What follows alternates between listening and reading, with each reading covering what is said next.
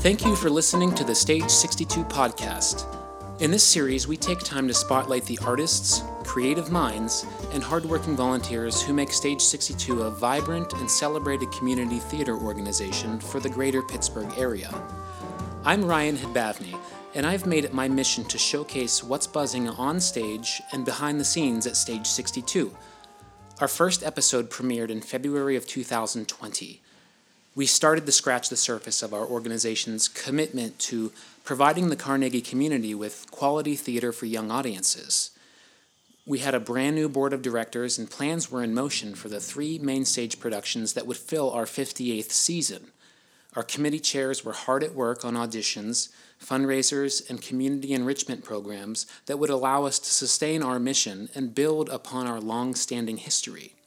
And then, coronavirus arrived in America. We all know what happened next. The week of March 9th, 2020, we watched as a nation what happens when a global pandemic arrives on your doorstep and becomes a mysterious and life altering safety concern. COVID 19 had been devastating Europe and Asia since late 2019. Life in America was business as usual until the fear that we would become the next batch of hospitalizations and fatal statistics became real. Here in Pittsburgh, the Broadway national tour of The Band's Visit was playing at the Benedum Center downtown. On Friday, March 13th, just hours before curtain, the show was canceled. To many of us in the regional theater community, this was a sign of things to come. But for how long? Four weeks? Two months? None of us could have predicted what we'd be spending in over a year learning how to normalize life in quarantine, not just for theater, for everything. In that time, we leaned on our most creative minds to keep art, music, and expression alive for the well being of all of us. The challenges of maintaining that connection from behind a computer screen were vast. 14 months later, we are finally in a position of tangible hope. Vaccine distribution and the scientific belief that we can safely gather outdoors with minimal risk has given us the ability to bring live performance back to the community in small and calculated ways. Joining me today to discuss those challenges and the hopes for our organization is Stage 62 President Seth Laidlaw. Hi, Seth. Hi, Ryan. Thank you for joining me today. Yeah, thanks for having me today, too. Um, excited to be here. Sure. We are at Crafton Park Amphitheater uh, doing our tech rehearsals for Forever Plaid. We are a week away from tech. Um, so this is our first time in the space. It is. Uh, it's exciting and it's very new for Stage 62, but um, you know, we're, we're trying it and it's it's going great so far. pretty excited. Right. We've been in the library since the 90s, I believe, as our kind of resident space. And with the pandemic, this was our first opportunity to actually produce a show outside, working with the Crafton community. That's right. Uh, we're so grateful to the Crafton Borough um, for donating the space to us to let us use it. And it's that great outdoor, safe venue that also uh, is enclosed so we can do a, a, real, true show and justice for Forever Plaid. If this goes well, hopefully, you know, we can use this space for other opportunities or concerts because it really is not far from the Carnegie community. Mm-hmm. So that was a heavy introduction, and I promise that I didn't invite you here today to simply recap that storm cloud that hung over 2020. I think it very honestly sets the tone for our audiences and to anyone who might stumble upon this recording in the future that we were faced with extremely difficult decisions in an already catastrophic time in history we have reasons to be optimistic, which is why I felt ready to reopen my curiosity and let our listeners hear from the artists and leaders who have carried our torch through some really dark times. As I mentioned, you are the organization's current president. Can you tell us a little bit about yourself and how you came to be a regular member of Stage 62? Sure. Um, my first Stage 62 interaction uh, was in 2014, actually. I had just graduated from my Master of Arts Management uh, program at Carnegie Mellon University and was ready to be on a stage again. You know, the two years in the grad program uh, w- wasn't happening uh, any any extra time to, to perform. So uh, I had auditioned for Evita and got in in the fall of 2014. Um, I knew of Stage 62 prior to that. I, I went to Duquesne for undergrad and was involved in a student run theater company there called Spotlight. And just I had some high school theater or college theater friends that auditioned and some other, you know, small theater community connections that, that brought me here. And uh, it's been history ever since. I've been performing in a variety of shows. I've gotten to direct. This will be my third show that I've directed with Stage 62 produced a couple, uh, stage managed, just trying to do it all. Excellent. Oh, we're so happy to have you being such an active member. How many organizations and nonprofits around the city are you currently involved with? Uh, so currently, I uh, work at the Pittsburgh Cultural Trust. I'm senior program manager there in the arts education department and oversee a lot of our uh, education and learning programs tied to the Broadway series, as you mentioned before, and, and others. Um, let's see, I uh, I'm honored to serve as a judge for the Gene Kelly Awards, part of the Pittsburgh CLO, and uh, I'm also on the literary committee for City Theater Company's Young Playwrights Festival. Um, I I sort of use I've been very grateful and lucky to have the city of Pittsburgh and the arts organizations as my learning space too, where uh, I've done internships and part time work at the Greater Pittsburgh Arts Council and City Theater and the Trust and the CLO, and most recently uh, served as the interim education director at Pittsburgh Public Theater. Wow, so very busy in the arts. Um, from the, our biggest organizations to some of our smallest, more volunteer groups. Mm-hmm. Uh, that's really great. I know there are many other theaters in Pittsburgh who have had the pleasure of featuring you on stage as a performer. At what point in those seven years you've been with 62 did you find yourself gravitating toward leadership roles? Pretty quickly. Um, I would say, uh, so I came on as treasurer for the board in uh, for the 2015-2016 season. So I was in like two or three shows, and uh, then sort of jumped into the uh, leadership role and being a part of the board. And you know that it's just my like drive and interest. I want to I want to be as involved as possible in things that I believe in and being around other creatives. And Stage 62 has always been impressive to me the quality of productions going on the stage and just the people that uh, work behind the scenes and volunteer their time to make it what it is. I, I wanted to, to be there and be a part of it.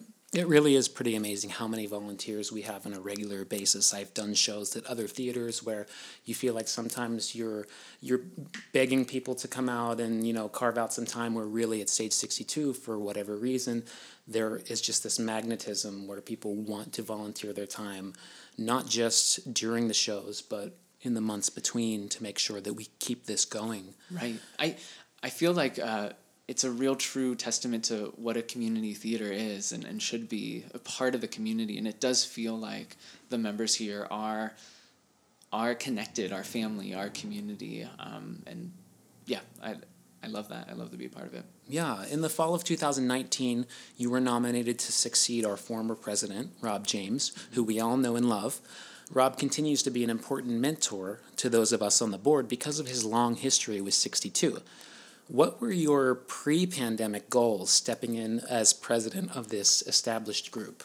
Yeah, Rob is amazing and uh, has been a mentor and someone that I look up to as well. And um, it was definitely a conversation that I had with him before uh, nominations, before accepting a nomination to be president. Um, I think my original goals are really just to keep the train running, you know, like just to put up some four quality shows on our season, uh, make some revenue, and, uh, you know, build a sense of community, keep that community going. Um, you know, it was really just passing the baton and knowing that Rob was going to be right there to to to help uh, along the way too. Yeah. yeah, the bar is definitely set at a certain height, and yeah. I feel like with so many volunteers coming in and volunteering their time, that you know we find ourselves thinking, what more can we do to both enrich the experience of coming to our shows and also reaching out to the community mm-hmm. and offering more things of a theater related uh, performance. Mm-hmm. As someone who works full time in large cultural organizations and who volunteers with many small arts and education groups around the city, What were your thoughts as the pandemic emptied our theaters, concert halls, sports arenas, and schools?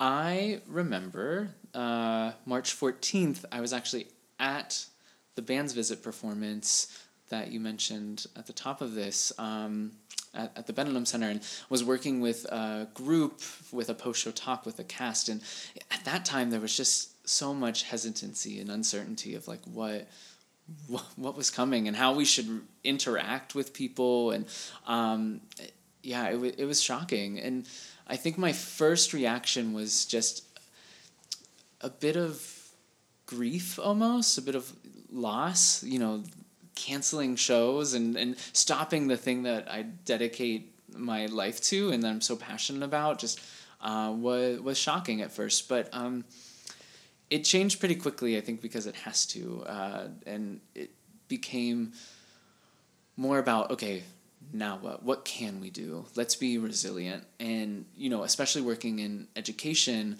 one of our mottos and something that we came back to a lot was learning doesn't end just because the pandemic's happening and because we have to you know close down doors and, and, and stay at home um, so how can we continue to learn? How can we continue to be creative and make art? And so i, I really like i have that uh, resilient nature to just think how can we change? How can we what can we do now you know Right. We didn't have much of any other choice. Yeah. Unfortunately, a lot of high schools in the area were already rehearsing their shows and lost those opportunities to be in their high school performances and so many theaters, I think when this first happened, we tried to decide what to do as an organization. You know, how quickly are we going to re- try to reopen?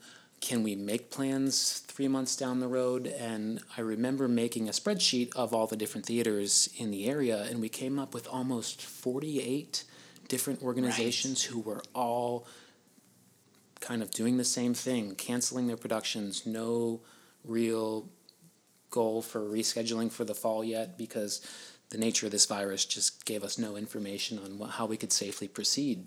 Exactly. Yeah, it's devastating. And you know, when you think of Stage 62 as a primarily volunteer organization, um, we all also you know have to recognize that we have other things personal lives and things happening that that we have to take care of ourselves too so there was that balance of um, you know, do we reinvent the wheel right now, or do we truly pause so everyone can have that time to to readjust? Right. The constant delays and canceled events carried through the summer, the fall, the winter. What kind of challenges did we encounter as a group, meaning Stage 62, as we attempted to stay optimistic during uncertain times? Oh, Ryan, the challenges. so many, but also opportunities. You know, I, do, I don't want to keep it too negative. Um, the main goal that I had was to just how can we continue to connect?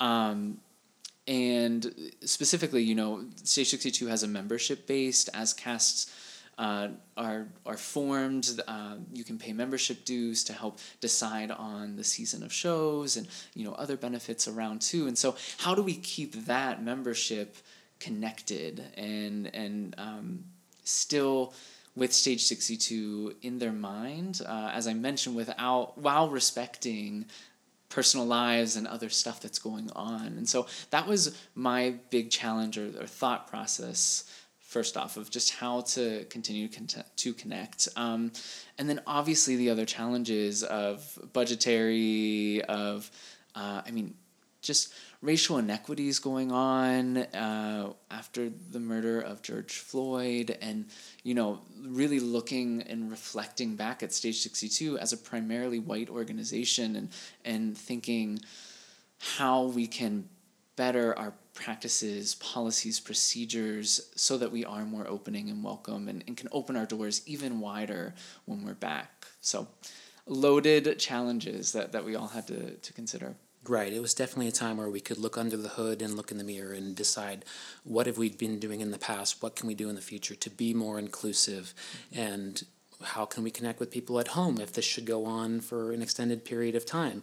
We saw that with our take home tales, where we were actually able to reach into the talent of our organization and create some content for people at home and offer something that would supplement that normal children's show February slot that we love providing the community. Exactly. Once we hit 2021 season, you know, it gave the board and committee some more time to be creative and think like, you know, okay, what what can we do now? Where in 2020 we definitely uh, we had some monthly events, virtual gatherings, um, some in person in the summer, socially distanced golf outings and such. Um, so yeah, there was a shift once we got to 2021 of okay, now let's look at our season and think how we can make something that still holds true to, to what we are and what our mission is. Right. And the original goal was to transfer the entire season from 2020 to 21, starting with Forever Plaid, Anything Goes in July,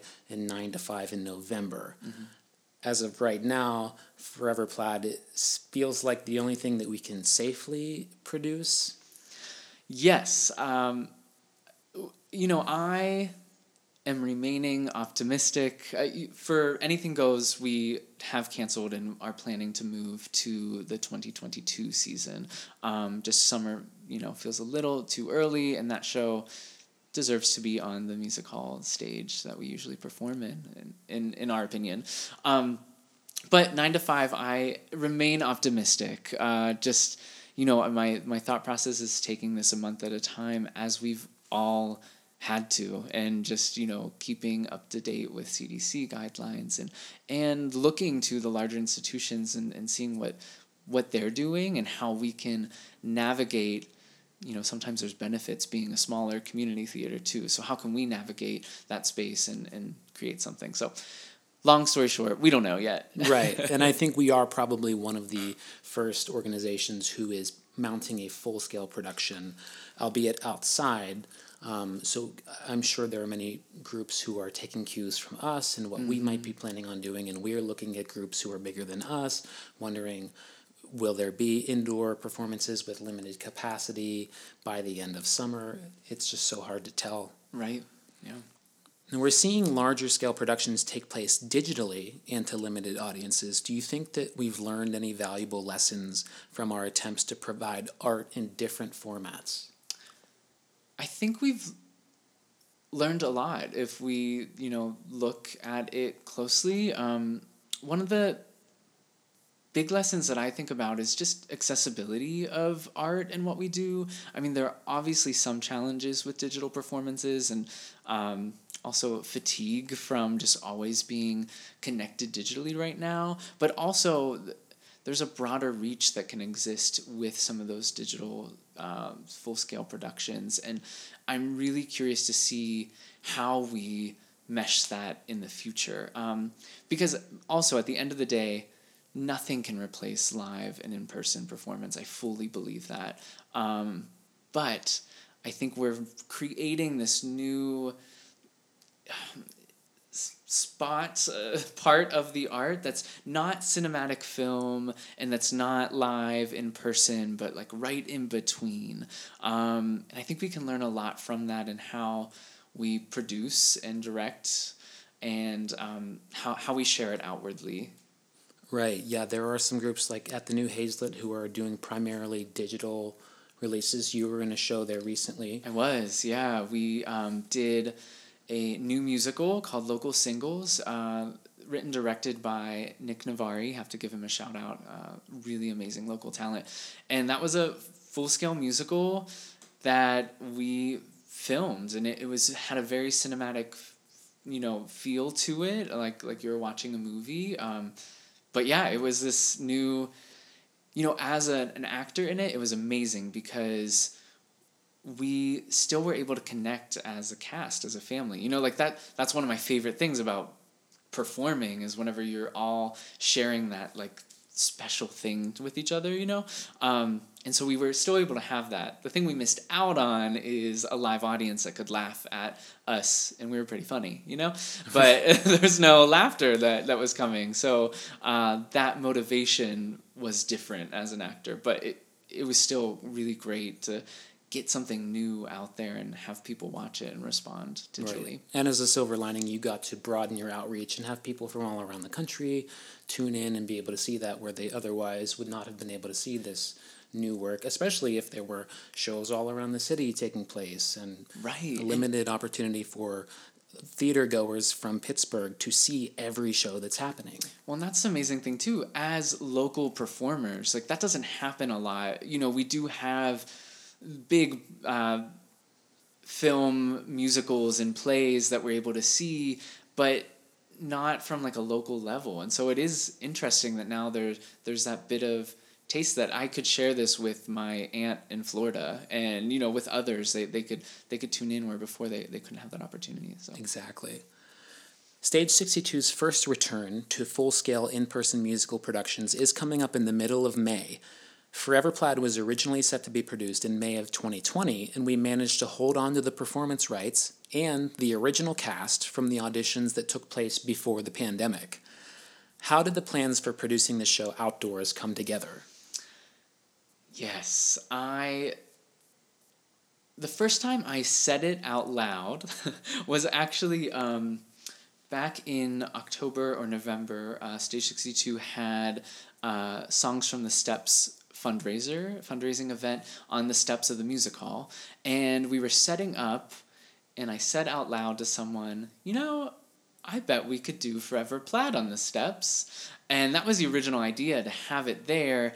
And it just it felt natural with a cast of four, um, the way the show set up in a review style, 90 minutes long. Like it just felt like that perfect outdoor atmosphere and space. Um, and then we were introduced to Crafton Amphitheater by Rob James, who mentioned that it was here. He, you know, was from lives in Crafton, so he knew of it and said, gave a little plug like, oh, maybe reach out and just see. And so that led us to exploring this space in particular. But um, yeah, it just felt like the right show and the right time, good timing, I guess, to to make it happen.